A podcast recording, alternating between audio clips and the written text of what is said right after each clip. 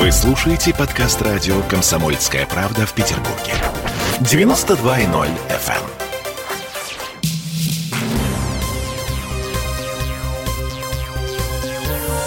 Темы дня.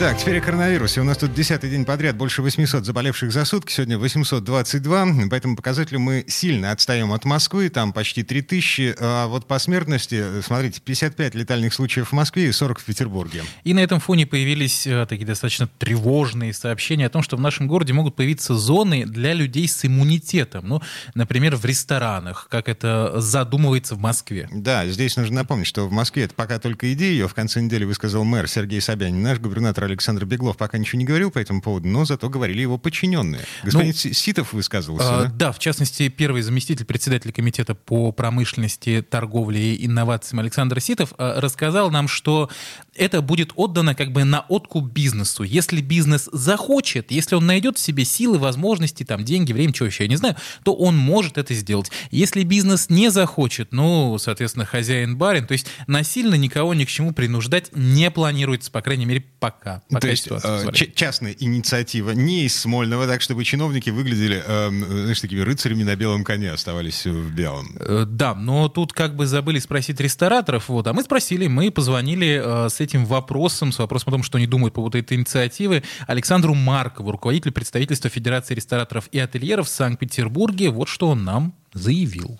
История, она немножечко э, похожа на ограничения, которые были год назад. Они почему-то создаются в отдельных видах жизнедеятельности людей. Вот в транспорте мы же не требуем создания наличия вагонов метро отдельно для привитых и отдельно непривитых. Автобусы тоже не, э, не вешают таблички что вот этот, а, этот маршрут, этот конкретный рейс, это для тех, у кого есть справки, а uh-huh. это для всех. Непонятно, почему должна, должна возникать такая функция э, при входе в ресторан. Сейчас мы живем, в общем, обычной жизнью, поэтому э, э, нужно понять мотивационную часть такой инициативы.